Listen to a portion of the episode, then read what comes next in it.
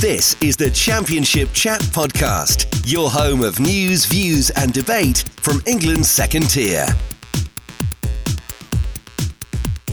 Hello and welcome to the latest episode of the Championship Chat podcast. I'm your host Elliott Jackson, and I am joined as always by the wonderful George Smith. George, how are you doing, mate? I'm not bad, mate. How's things with yourself? Yes, good. Pretty, uh, pretty eventful weekend in our household. Uh, got engaged with my missus, on a, and it's been a fantastic weekend. And of course, only enlightened by uh, spending the next hour or so chatting championship action with you on my Sunday night. What a better way to round off the Oh, weekend! I f- I feel honoured. Yes, you should. But no, it's been a great really weekend do. and uh, a good weekend of championship action for us to get into. Plenty going on, plenty to get stuck into, particularly on the uh, on the red half of, of South Yorkshire. Lots going on there that we'll be discussing very shortly. As always, a reminder to make sure you're subscribed to this podcast feed, which you can find on all your usual platforms, wherever you get your podcasts from. And make sure you are following us on Twitter and Instagram at ChampChatPod24. And as always, on the podcast, we'll be breaking down all the key talking points from the weekend's action, starting with events at Bramall Lane. This is the Championship Chat Podcast. So, George, pretty big news this week coming out of S2, where Sheffield United have sacked Slavisa Jokanovic, appointing Paul Heckingbottom. But not just your average managerial change, a five year deal for Paul Heckingbottom to oversee football operations at Bramall Lane, a clear restructure of the club, going away from the head coach model into a more youthful approach. They want to use the, the United World setup. And if you're not familiar with that, I would point you in the direction of Yorkshire Live, where our, our reporter Nathan Hemmingham's done plenty of good work about United World and how it all sets up. Very similar to the, the system Manchester City have got for just a brief overview, where the owners of Manchester City obviously own several clubs in the Manchester City group. They own one in um, Australia, one in France, I think, as well. Sheffield United, very similar. The people that own Sheffield United have got a few clubs across the network. And they want Paul Heckingbottom to oversee a bit of a structural change where they're promoting youth, where they're looking into the academy and strengthening the academy. And those are all things that ultimately are sustainable and we, we would like to hear. But the drastic manner in which it was done, some of the eye raising quotes that certainly came out on um, Thursday, was it? That they- this, this change all went through? yeah, it was Um, Thursday. Yes. Um, and especially coming off the back of Slavisa Jokanovic side winning on Tuesday night away at Reading. It's interesting. I think we probably should break this down. We should probably start with Jokanovic. And first of all, we have to say that he underachieved in the time he got with the squad he had. I think we've said that on a few times. They were 16th in the table before he was dismissed. And I think it's fair to say that that was an underachievement with the squad. However, we've said many times the recruitment in the summer was a mess in the fact that they didn't get anyone in properly till just before the window ended. They had a massive saga, of course, with the sale of Aaron Ramsdale. And then you come to the tactic side where Jokanovic clearly wanted to move away from the 3 5 2 system that Chris Wilder had built the squad in. They had no wingers ultimately. And yet he wasn't given the resources or the capabilities to change any part of the squad to make it fit for a 4 3 3 or a 4 2 3 1. Instantly, Paul Heckingbottom's come in, um, and one of the first questions I got tactics. Yep, I'm going to go back to 3 5 2 3 4 3, which is interesting.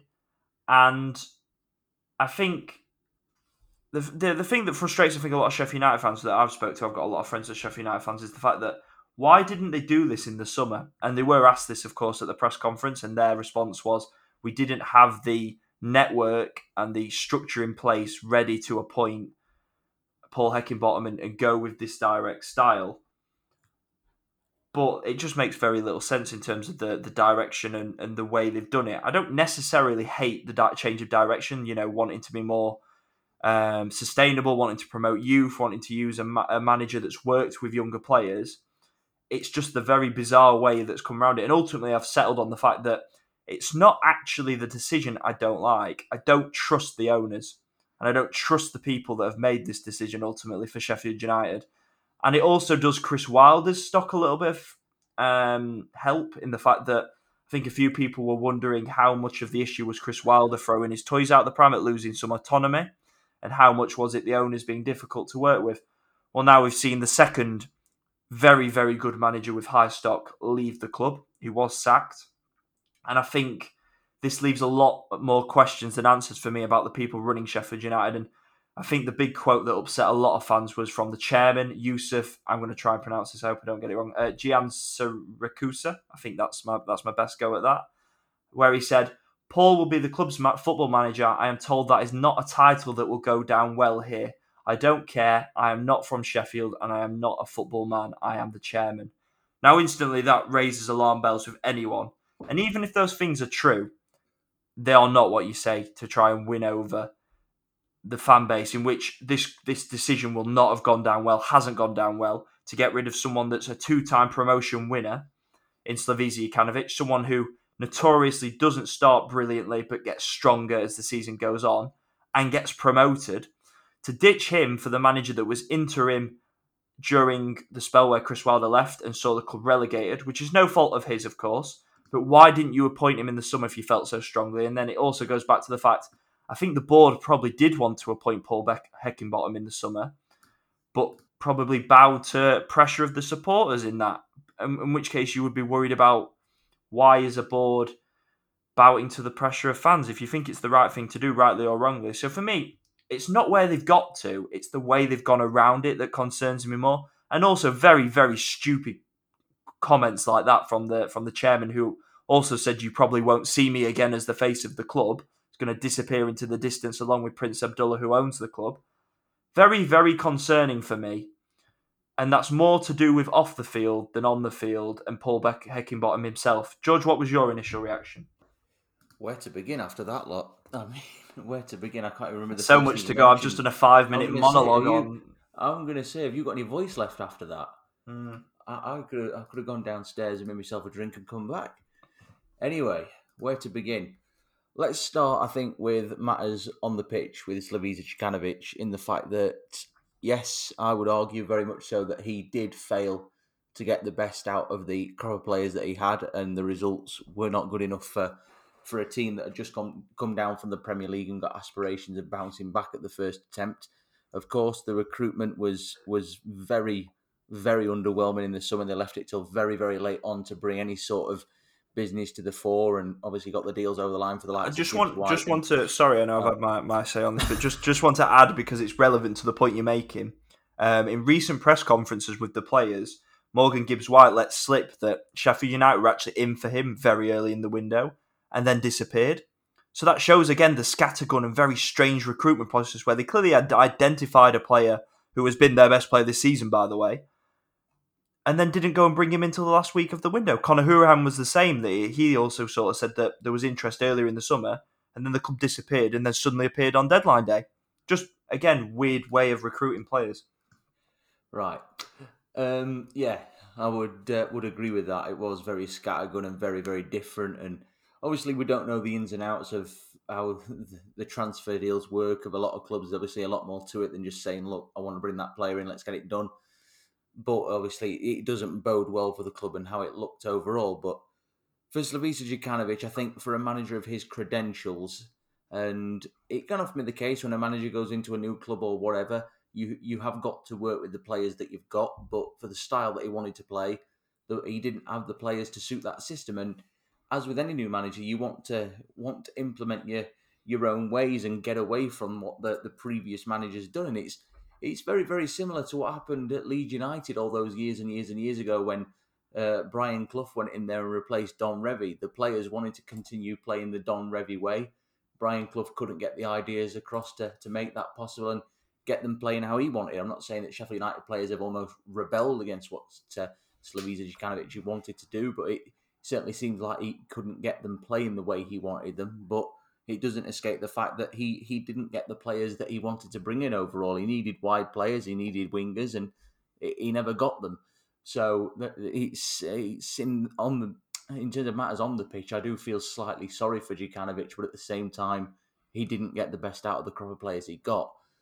As for situation at boardroom level, it's to be quite honest from the outside looking in, it looks a bit of a shambles. To be quite honest with you, I mean the quote that you said earlier on about the chairman saying how he was not from Sheffield and he doesn't care. is is quite damning for any Sheffield United supporter, and it's not what you want to hear. And the fact that, as you say, they've been unable to get a, a good relationship with arguably one of the best managers in the club's history in Chris Wilder, and then they've practically driven out and sacked a serial promotion winner who knows this league like the back of his hand, is quite telling. And it does make you realise that a lot of owners can be incredibly difficult for managers to work with. And it, it is clear that when you're looking to bring a manager in, and it's quite a telling quote what Ryan Lowe, the Plymouth Argyle boss, said recently. For me, the owner and the chairman have got to be the right people. And if Sheffield United's owners are coming out with quotes like that, it's bound to put future potential candidates for that job off. It really is because it's clear they've obviously gone for a promotion with from within with Paul Heckingbottom, and I think at this point you've got to you've got to wish Paul Heckingbottom well. He, his CV he is not the best, but he's got to be given a chance. Every manager, as I say, has got to start somewhere, and Paul Heckingbottom did not amazingly well at Barnsley, but he did a, steady job. I would argue. I don't think it was anything. Uh, I think that's a little bit unfair. Steady. I think he did a very steady. good job at Barnsley. To be fair, he got steady. them. They were about eighth in the table, I think, when Leeds. He got them promoted, him. and he won the uh, the what was formerly known as the Papa John's Trophy. They were but, about eighth um, though in the table when he left. They were, and he, he did get them climbing the ladder. But once they got into the Championship, things weren't weren't magnificent. But at the same time, you do have to remember that Barnsley's squad was robbed of key players. But that's fair enough. That's that's another story for another debate. But I do think personally, if I was a Sheffield United supporter, having gone from Chris Wilder to Paul Heckingbottom in the space of what seven or eight months, I would be feeling incredibly underwhelmed and disappointed. But that's down to the owners. It's as simple as that. And the fact that they've obviously practically driven Chris Wilder away, he, he lost the kind of the uh, the hand on things that he wanted, and understandably so. After all, what he'd achieved at the football club, he deserved a big say, and we know what a good manager he is. And Jokanovic obviously has not been able to get along with them either. So for me, I just think it's potentially setting up for a recipe for for destruction. To be quite honest with you, I think it's a real mess. It's not good. And speaking to somebody who's reasonably well connected with Sheffield United over the weekend, he told me that in his own words, the owners are very dangerous people and that really does make you wonder what potentially could be down the line for Sheffield United because when you've got the chairman coming out and saying you're not going to see much of me, you're not going to see much of Prince Abdullah either, it is quite worrying. And who is going to be the man to take Sheffield United forward and oversee things on a day to day basis? Because ultimately, this football club two years ago was well on its way to becoming an established Premier League club which was looking incredibly promising. They were playing good, entertaining football. Obviously, last season was was disastrous, but I think the lack of the the support that they had from the stands was a big factor in that, and other certain aspects as well. But overall, Sheffield United were heading in a very good direction under Chris Wilder, and ultimately the owners drove him out by him not being able to agree with them. And let's be honest, if you're driving out a manager that's dragged you from League One to the Premier League in literally two and a bit years, then it's quite clear that you've got a serious issue in running a football club. So I think I one do... of the other concerning sort of quotes that came out actually you've just reminded me was the fact that they said that Paul Heckingbottom wouldn't be judged on results on a Saturday at three o'clock. He's the well, football manager. How can you not do that? I actually exactly. the, one of the other concerning things is why have they given him such a long contract? I don't, if they'd done this, well, I tell you what now, if they'd done this in the summer for, and Jokanovic hadn't happened on a two-year deal, I think it would have been more stomach. You know, a lot of people could have stomached that easier as Sheffield United. I would, I would agree. I would agree with it's that. It's the la- lack of strategy that's very confusing. It, and why give is. him such a long-term contract? Because that means, sounds to me like it is a cut, club trying to cut the cloth, which I haven't got a problem with as long as it's done sustainably. But it is that going to be at the cost of any sort of competitive balance? And are you basically it gives the sense to me that they've appointed someone they think will be a bit of a yes man after hiring two managers that will challenge them. To give him a five year contract makes to me sound like we don't think you'll challenge our decisions. So here's a long contract, and your job's safe for a long time. It's very, but very it doesn't possible. bode well for the club, does it? Ultimately, no, not at all. And I think obviously a five year contract at this stage, the chances are, and I, I could come back to, to look very silly on this statement five years down the line. The chance of Paul Heckingbottom surviving that five year contract is very, very slim. But on the flip side, if his job allegedly is not going to be judged on results, which is the ultimate aim and factor of a football club, any club in the world, then what does that potentially say about the ambition of the owners? They've already hinted that there's going to be no sort of big level recruitment anymore, certainly not for the time being. No money. So it does ra- it does raise questions about what the owners' long term ambitions for a club are. That, as I say, two years ago were potentially looking like they could push into Europe, and that is quite a statement, really, when you think about it. That mm. they've gone from pushing and knocking on the door of the Europa League to now potentially, all right, and things could change very quickly. Paul Heckingbottom could surprise us all. They could they could be in a relegation dogfight.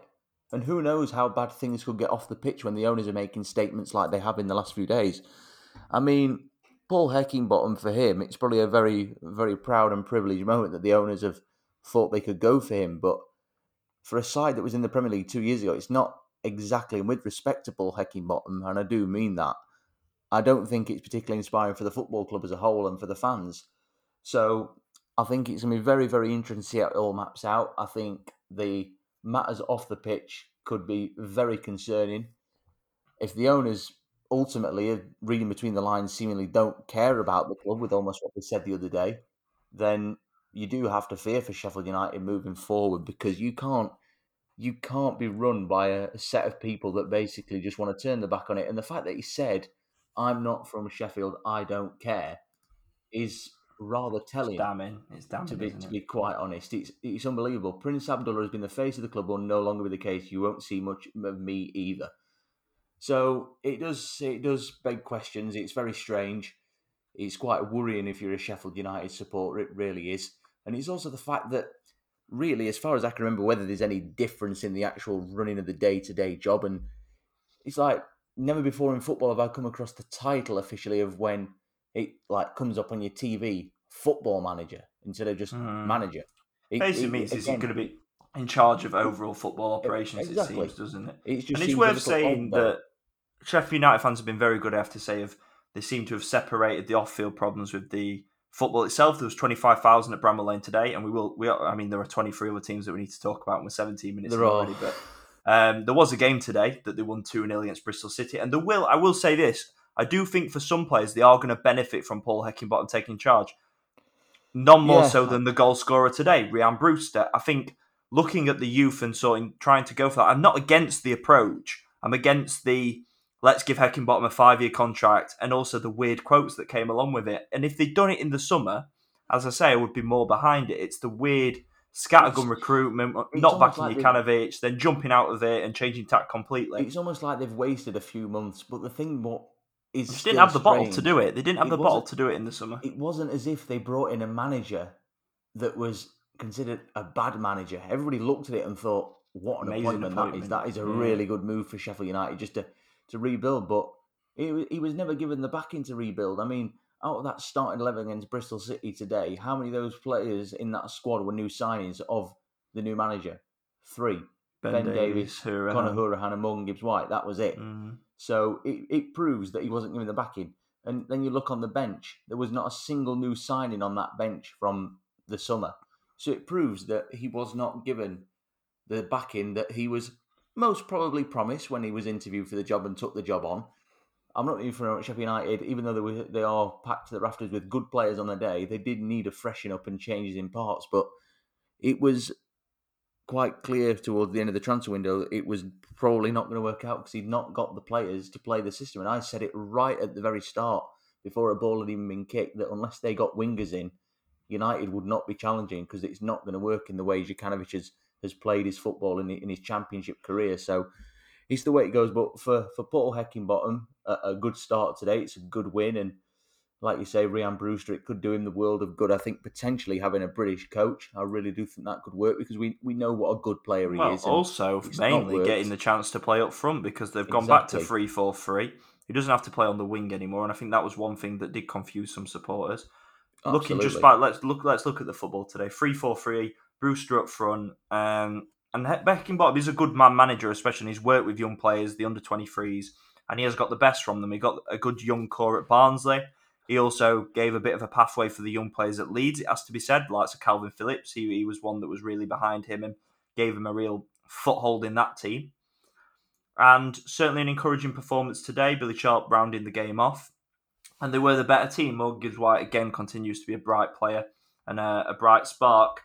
Also, want to say best wishes to John Fleck, of course, who was taken to hospital on Tuesday night. Um, he's out now and hopefully will be back on the field soon. But the result today does leave them. They're only six points off the top six, so they can get some momentum.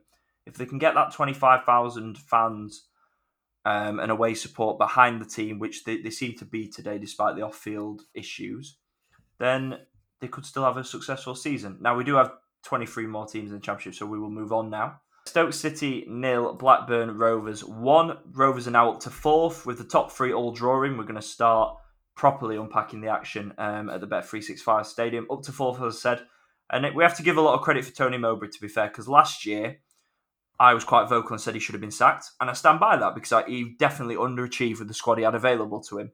However, he's gone completely the opposite way this season. They've stripped it back. Um, they released a lot of experienced players on high high wages in the summer. Lewis Holtby, Amari Bell, Corry Evans, Stuart Downing all went.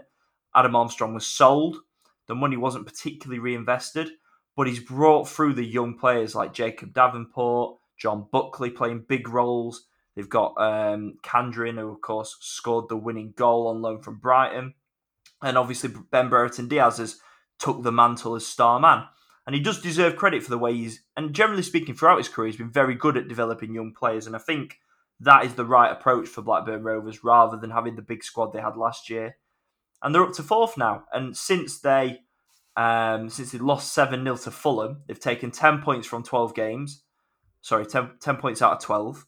Um, 10 points from four games. And they've only conceded once. Really good win for them. Lovely finish for Khadra from for the goal. And they're now top of that very very congested tight pack behind the uh, behind the top three. Yeah, they are, and I mean, we had doubts, didn't we, towards the end of last season about the way Blackburn were possibly gonna gonna go under Tony Mowbray, but like you say, he he's come out fighting this season, and to be honest with you, I was for by and large, I was impressed by Blackburn last season, but I thought there was more to give. I um, thought they um, massively but, underachieved, as I've said many times. So far this season, like I say, like I said, probably only last week or maybe the week before. So as I say, apart from the apart from the Fulham defeat, Blackburn have only uh, only lost the other four games that they've lost by one goal. So even the games they've not lost, they've been in. And I think for me, the the telling factor is they they score a lot of goals, and that's the thing. Particularly at home, they've scored 24 goals this season in 11 home games. And I mean, they know how to put teams away and bury them. I mean, they put five past Cardiff, four past Peterborough, three past Sheffield United. And I think for me, amongst all of those achievements, those victories, I think going to Stoke, who have been on a good run of late and winning 1 0, shows that they've got the credentials and the quality to, to get those victories. And the win on Saturday could have easily been more than one. They had several good chances either side of half time. And it, for me, it shows that they are certainly one to watch this season in what is a wide open playoff race. Not many teams for me, I think, can boast a, a better crop of attacking talent than Blackburn, to be quite fair. Sam Gallagher's always a threat. Tyrhys Dolan, uh, I'm a big fan of. I really think he's going to be some player in the future. And obviously, the main man, Ben Brereton Diaz, although he didn't score yesterday, first time he'd not scored away from home for quite some time, uh, still caused havoc and was a, a real, uh, real thorn in Stoke City's side. So it shows that they've got quality all over the pitch, certainly in forward areas. And Tony Mowbray deserves credit to that for for piecing it together. Yeah, he's spent quite a bit of money in the time he's been in charge, but let's not forget, Tony Mowbray had to manage this club in League One. They've had to work their way back up. And me and you, being at our age, we'll always remember as in our childhood Blackburn being a Premier League team when they had the likes of Benni McCarthy and Morten Gamst Pedersen. So realistically, they've been out of the Premier League a long time, and they are they are a big football club. And it just makes you wonder this season with how wide open this playoff race is, is becoming. Could could they be genuine candidates to get back to the Premier League? For me, I think where the way the form book is going at the minute for the 24 championship clubs, I think they've certainly got a good chance. They seem to be the informed packet of the of the playoff chasing sides. And like I say, they've got goals in abundance across that front line. If if those three are fit and firing, the chances are Blackburn more often than not are going to outscore the opposition. And furthermore, they've kept back to back clean sheets now. They've only conceded one goal in the last three. It's it's seemingly being worked on correctly in both boxes, and that's a really important factor. But I think maybe possibly we owe an apology to Tony Mowbray. Like you say, he has changed things this season. I don't think we do. I think the comments we made well, at the time were fair. I stand by them. I thought he under, underachieved at the time, and I think he's overachieving now. So I'll praise him.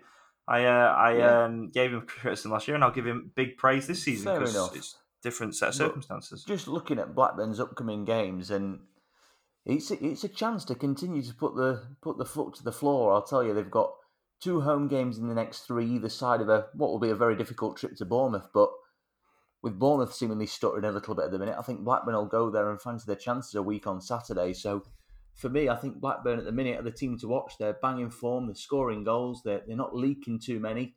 So realistically, you take out that 7 0 defeat to Fulham, and the last month and a half or so have been absolutely superb. They've only lost one in their last seven games.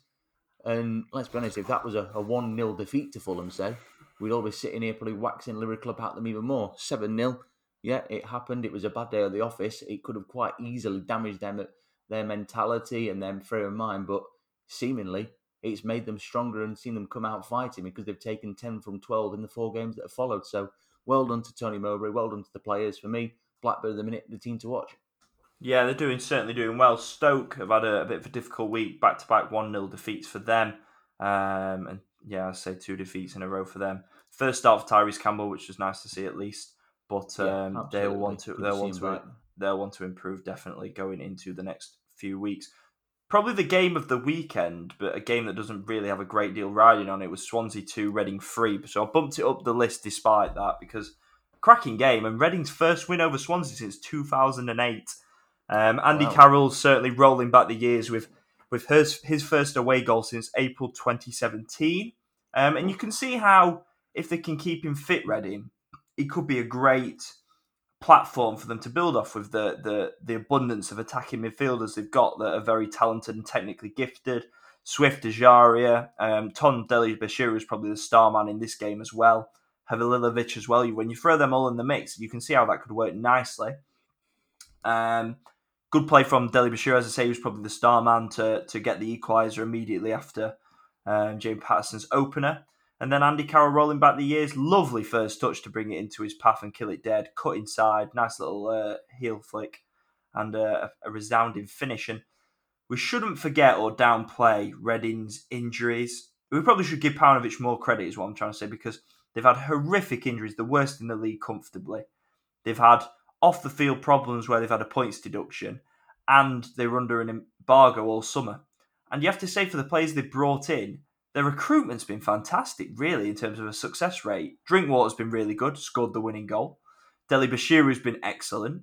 Um, they've struggled without Lucas João up front. They brought in Andy Carroll. Good start to his career. Obviously, plenty to go, and it's a short term deal. Scott Dann's been very good since coming in at centre back. They've coped with an injury to their number one goalkeeper, Rafael, and now Luke Southwood's taken the jersey himself, so they've had a change in goalkeeper. And Baba Rahman's been really good, and he made a goal saving uh, intervention right at the end, which would have given Swansea an equaliser. So their success rate in terms of signings, to say the problems they had in the summer, has been excellent, really. And players where they've taken a chance on them and been able to revitalise their career in the in the sense of Drinkwater and, and maybe Scott Dann to a lesser extent. So you've got to give Reading a lot of credit for that, and they carry a lot of threat going forward. And this is a really, really good win for them. Yeah, I totally agree. And I, only said probably, I don't know, five or six weeks ago that realistically, when that Reading squad is fully fit and you break it down player for player, position for position, it's not a bad side. It really isn't a bad side. There are a lot of very good individual players in that team when they're fit and on song. And I think, like you say, for the for the circumstances they've had to had to run through this season with off-field issues and injuries, they haven't done that bad. Let's be honest. I mean, they've overachieved really for, for the circumstances. They're, they're currently only four points above the drop uh, because of that points deduction. But obviously, if they got the six back that they'd lost, they'd be bumped up the league. They've won. They've they've they've lost half of their games, admittedly, but they they've comfortably outscored the teams in and around them in the table at the minute. So it proves that they've got goals in the locker.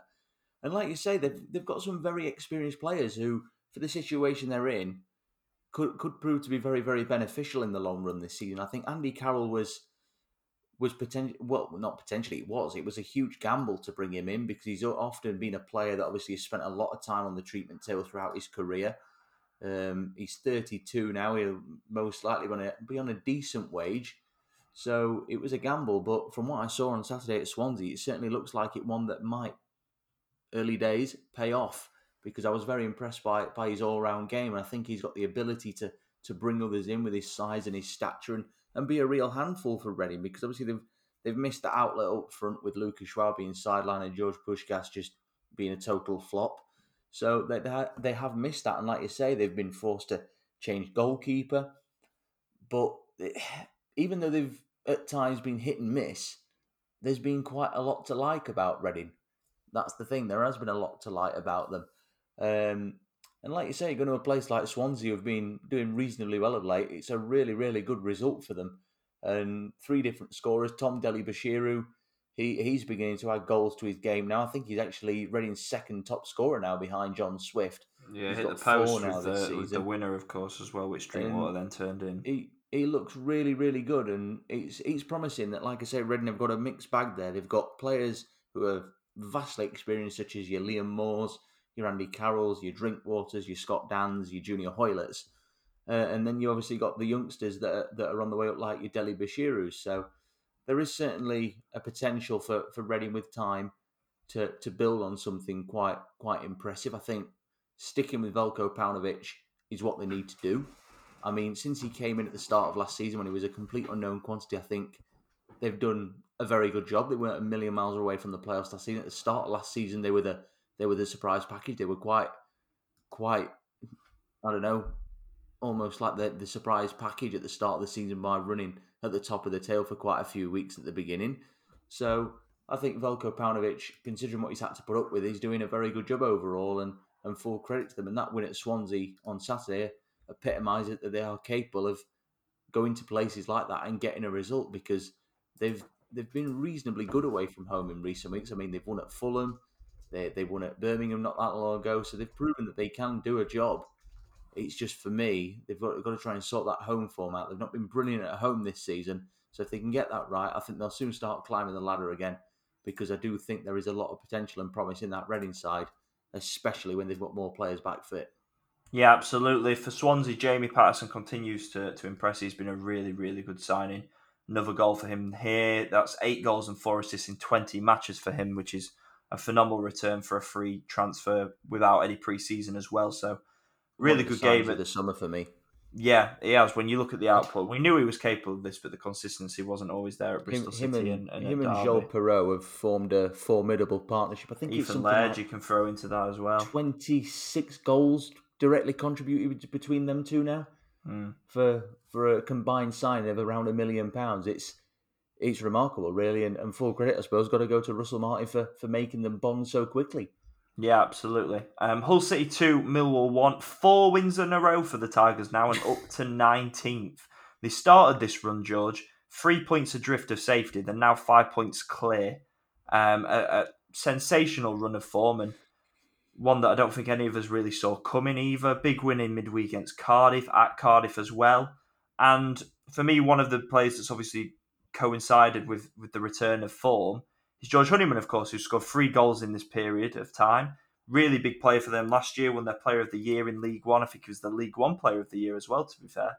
Um, and his return to form has coincided with this good run. Now, you need just more than that. I've been particularly um, given a lot of praise for the decision from Grant McCann sticking his neck on the line to change goalkeepers. I think that was the right decision. I said that last week.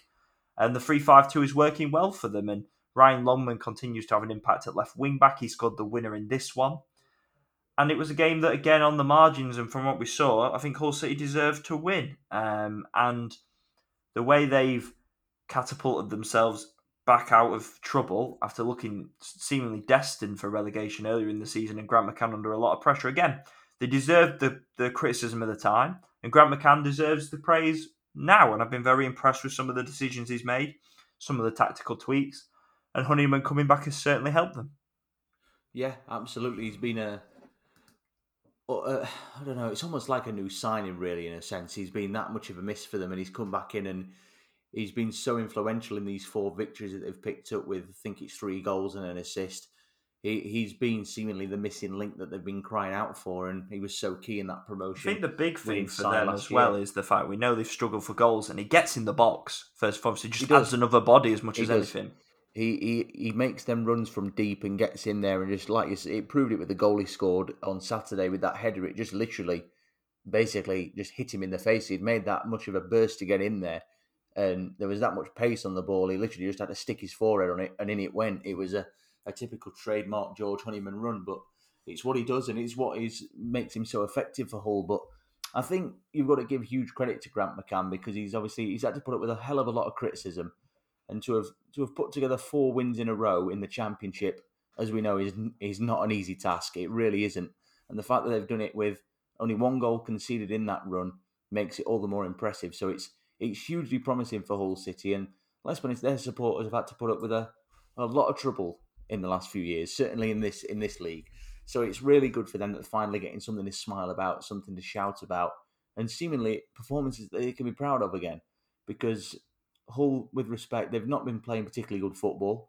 Certainly this season, anyway. In the, back in the championship, they've had to put up with a lot of lot of problems off the field with ongoing speculation and things like that. So it must be nice that the players have finally got the limelight shine on them for the right reasons because they they, they have struggled. There has been some torrid runs of form, but they are seemingly now putting things right. But I think you've got to go back towards prior to this winning run. In the two games that preceded it, they lost 1 0 to Coventry and 1 0 to West Brom. The West Brom game, they were very much in. And They were improved quite- performances, weren't they? They were. That's the thing. They they were seemingly heading in the right direction before they got onto this winning run. So they've almost been on the right track now for the best part of six or seven weeks. So I do think Hull have been gearing up to this, and I think at times you you've got to have things go your way and a little bit of lady luck. And I think finally they're getting it, and the rub of the green is going their way. But they fully deserve the wins that they've put together. And I mean, yeah, they, you can question that they probably they were up against Paul Barnsley side. They were up against the Birmingham side who have been hit and miss. Cardiff side that have been overall poor this season. Millwall, we know There were games they wouldn't have won six weeks ago, though, weren't they? exactly, and that's the thing. They've they've found a way to win them, and they've stepped it up. And as I say, a big credit to Grant McCann because he's had to put up with a lot of flack, a lot of stick, deservedly so at times. But you've got to give him praise when things are going well. And for Hull City right now, it is going well. And as I say, four wins in a row in the championship, it's it's it's not an easy thing to achieve, whoever you are. No, no mean feat, and as I say, Hull, Hull certainly uh, projecting their way out of the bottom three, and uh, hopefully into mid-table from their supporters' point of view. Luton Town one, Cardiff City two. Another club trying to catapult themselves into mid-table is Cardiff. Another good result for Steve Morison. This, um, and after losing in midweek to Hull, who we've just touched on, good response for them.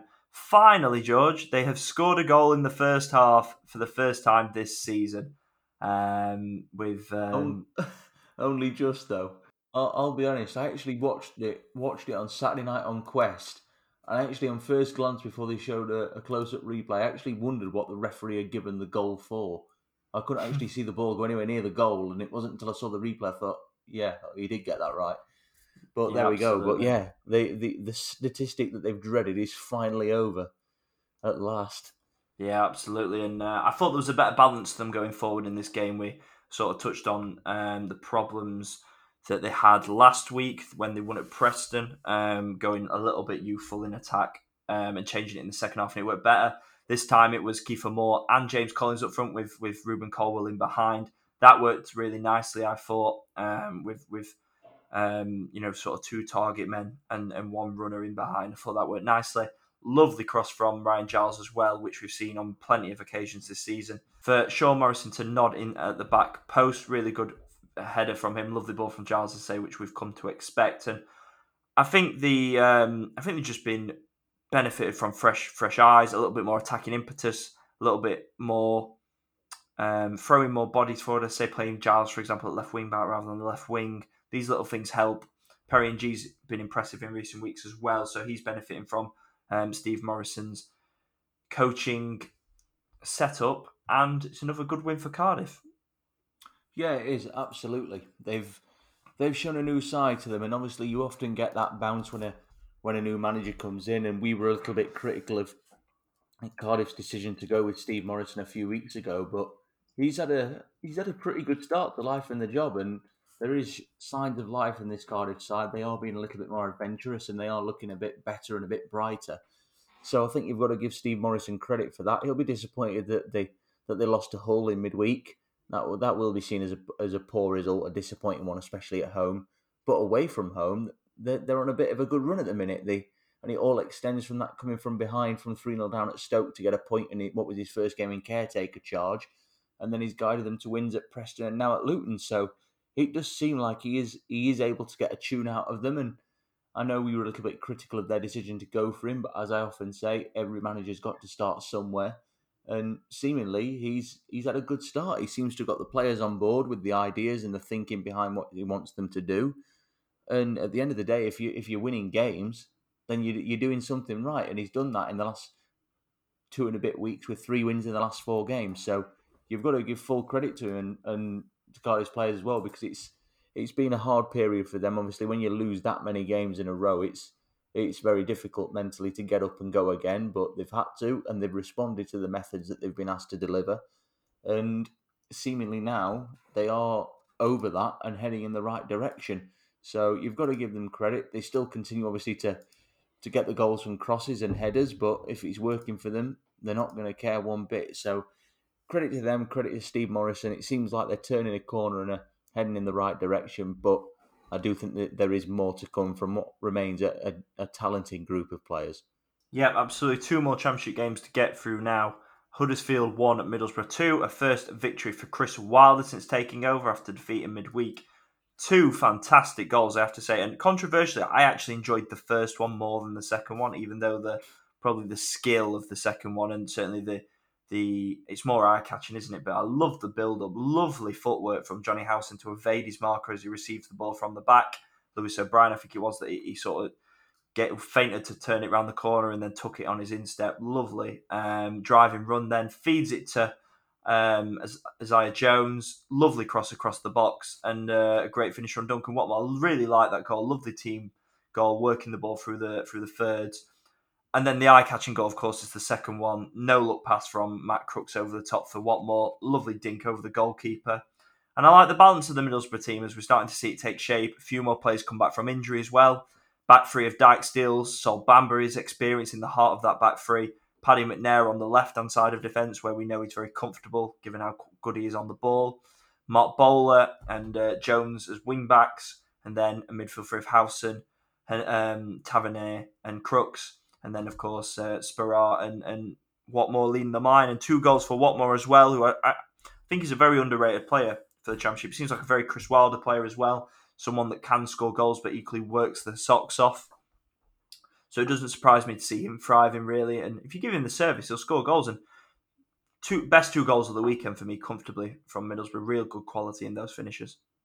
Yeah, they were really well crafted and well taken by young Duncan Watmore. And I think, to be honest with you, for Middlesbrough, it's been it's been coming in the first few games that Chris Wilder's had. I mean, they should have beaten Millwall last weekend. That was a game they really deserved to get a victory from. Yep. So they, they, they've been gearing up to it, and Huddersfield was not going to be an easy place to go. They've been doing very well at home of late, not conceding any sort any uh, any goals, and been winning games and looking really strong. So to have gone there and got a got a good solid away victory is a really really good result for Chris Wilder and one that you think Middlesbrough will kick on from. But I think on Duncan Watmore, I mean, obviously Neil Warnock brought him in when he was a bit kind of out in the cold with with nothing really to go at. And for me, I think he's been one of Middlesbrough's best players of the last twelve months or so. He's hmm. he's delivered the goods when he's been called upon, and like you say, he's a very Chris Wilder type player. Where in the fact that he will do a, a lot of work for the team as well as his main duty of scoring goals, and he proved that on Saturday afternoon. So for me, I think he could be a, a key player under Chris Wilder moving forward. Obviously, you've got the Sporar and Tavernier who are going to provide that little bit of magic, and then I think Watmore, although maybe not as gifted, he's more of an all-round team player that will, will score goals if chances present themselves. But like you say, he's getting players back. Chris Wilder, he's got experienced heads at the back to to build a solid foundation on, and he's got the likes of Onel Hernandez and Ikpeazu, who came off the bench on Saturday, who can obviously sprinkle their magic if they require. So I think obviously it's going to be a long-term project for Chris Wilder. I think he will want to shape his squad to how he how he wants it, and absolutely fair enough. Any manager wants to put their own stamp on proceedings. But from what I've seen so far, with what he's had to work with, not that it's come as any great surprise. I thought it would make an impact immediately. I think they've they've been quite impressive and quite confident that maybe you know with a few more signings, maybe in January to to add to that. What's to say that they can't have a run for the top six this season? They're Only six points off, I think, at this moment in time, in what is a very very wide open race. A lot of football to be played. for me, they've got just as good a chance as anybody. Absolutely, and I think Chris Wilder hit the note, uh, hit the right note in his post match press conference that he said they've had three good performances, but you can't keep performing well and not winning. Obviously, put them to, that to bed now. And as you say, Huddersfield have been really impressive. Six wins in the last eight home games prior to the weekend, so they've been impressive at home. So no mean feat to go and win at the John Smith Stadium. Finally, Birmingham City won, Blackpool nil. A game which I would say, on the balance, Blackpool had large periods of dominance for. Um, Sarkic made a really big save from Josh Bowler at nil nil. Controversy over a penalty not awarded. Sanderson on uh, Shane Lavery in the penalty area. I, I, I probably don't think it is a penalty because I feel like watching the replay, I feel like Lavery's dropped his leg before the contacts even come in. So it's not quite a you, dive, but I'm glad you said that because you agree or because you don't want the. Abuse? I'm in the same opinion. Yeah, I think normally I would say it looks a Stonewall penalty on first viewing, but when you look at the replay, he sort of drops his leg before the challenge even comes in, and you also yeah. the ball's miles out as well. He's he's overrun it. So normally I'm, I always think these sort of challenges are penalties, but I just think on the replay, I think he's waiting for the contact for too long and he's almost gone down before yeah. it comes. And the ball's so far out of play as well. So for me, I don't think it's a penalty. Um, got to give credit for Birmingham. The, the, you know they've had a bit of an injury, well, not an injury crisis. They've had a suspension crisis in the fact that Gary Gardner and Ryan Woods were suspended. So it meant a, uh, a debut for Jordan James, who signed his first pro contract today, I believe, as well after after his debut yesterday. Uh, and he sort of assist. Well, he did assist it ultimately. The ball, his header was diverted home by Lukas Jutkiewicz for a late winner. Um, really good, an important clean sheet for Birmingham. Starting to get a few players back fit as well, with Pedersen coming back into defence, which is good for them to see. Um, Blackpool probably feel a little bit hard done to not to come to come away with the game without any points, George. Yeah, I think so. It was uh, for me a very not dominant but very impressive away day, away display from Blackpool, and again they've proven that they are not in the championship this season to make the numbers up. They're here to compete and, and to compete well, and they've done that by and large. I know the winds have dried up a little bit in recent weeks, but they've still been playing good football and, and getting reasonably good results as well. I mean, in the last in the two games that preceded Saturday's games, they'd they'd taken points off Swansea City and, and West Bromwich Albion. So it proves that they are up for the for the fight and fight with the best that this league's got to throw at them.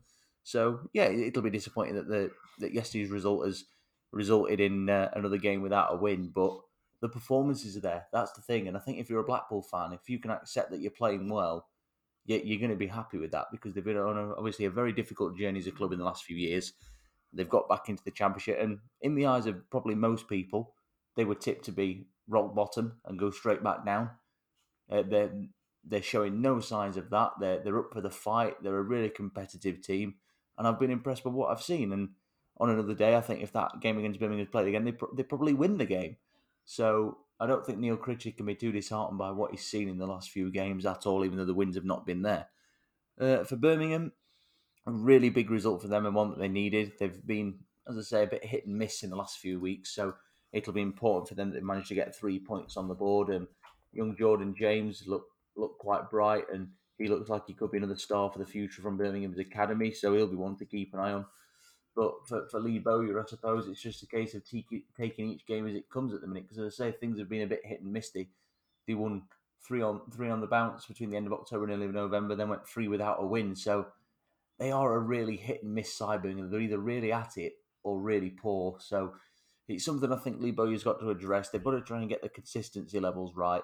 But for for Birmingham, at the end of the day, it was a it was a good victory on, on Saturday and one that they needed after after a few disappointing results, which only saw them score one goal in three games. Yeah, four uh, four draws in the championship this weekend. The pick of the bunch was Bournemouth two, Coventry two. Jefferson Lerma's red card changed this game. Bournemouth were two 0 up and relatively in control after a, a disappointing week prior to that, and then very disappointed to concede two late goals. Um, I have to say, I think Mark Travers probably contributed a little bit to this, certainly for both goals. You have to question his Positioning perhaps a little bit for Todd Kane's equaliser, albeit it's definitely a cross and not a shot that's gone in. Um, Jaidon Anthony, absolute quality as well. He, he stood out. Lovely um, cross ultimately, which went in for the first, but it's a great ball in. And another assist for Philip Billing to make it 2 0 as well. So all three of the top three dropping points. None of them could take advantage. Um, and Bournemouth certainly were the most frustrated of those three, given they had a 2 0 lead and, and, were in relative control before the red card. Preston won, Fulham won. A really good week for Preston North End, to be fair, after they won it from behind in midweek. Battling back again, although it has to be said, Ched Evans' goal probably shouldn't have stood, given it twice ricocheted off an arm. Uh, first, his head had been blocked by his own teammate's arm, and then sort of hit him in him in the forearm and going in after that. So slice a look for them, but probably one they deserve perhaps. And then two nil nils with West Brom nil, Forest nil, and Peterborough nil. Barnsley nil and Derby versus QPR is to be played on Monday night. We are recording the pod on Sunday night this week, so um, obviously we we will um, keep you covered on our social channels on that game tomorrow night. That rounds off this weekend's analysis. We're going to now move on to our shocks and bankers. So, George, um, a free week of championship action, no midweek action to, to look forward to, unfortunately, but another exciting slate of fixtures next weekend. What have you got as your shock and your banker for this weekend? Well, it's uh, as you say, it's some big games coming up this weekend. Not least on Friday night, Fulham versus Bournemouth. That's going to be an interesting one. But uh, I'm going to steer clear of that one for, for my shock and banker selection for this coming weekend. Um, but in terms of what I've gone with, in terms of my shock this weekend, I'm gonna go even if it if it can be classed as a shock, not a lot, well, practically nothing between them in the table. I'm gonna go for Coventry to beat West Brom at uh, the Coventry City Building Society Arena. Coventry, as we know, have been very good at home this season. West Brom really stuttering at the minute. They they are very out of sorts and struggling not only for victories but for goals as well. So I'm going to go for for Coventry to win that one as my uh, shock in terms of my banker this weekend, I'm gonna I'm gonna be brave and I'm gonna go with Sheffield United to win at Cardiff City. Got a funny feeling that the Blades might just pull off a surprise there, and I'd imagine after a turbulent few days off the pitch, that the win on Sunday afternoon will have given them an almighty lift heading into that game. So I'm going to be brave and I'm going to go with Paul Heckingbottom to make it two wins from two. Yeah, for my shock this week, I'm going to go for Hull City to win at Reading.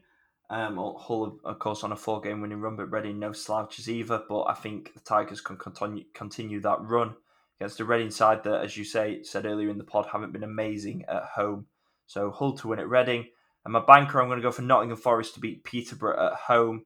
Forest really difficult to beat at the moment. I think it's one defeat in ten under Steve Cooper now.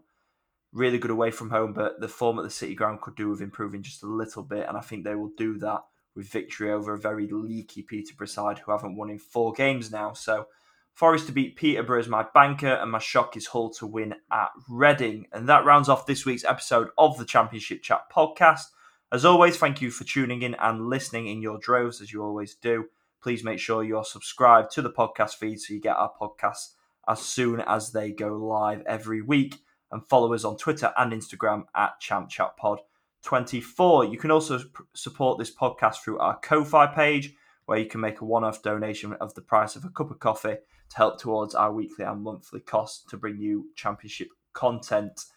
Thank you for tuning in. As always, have a great week, and we'll catch you again very soon. This is the Championship Chat Podcast, your home of news, views, and debate from England's second tier.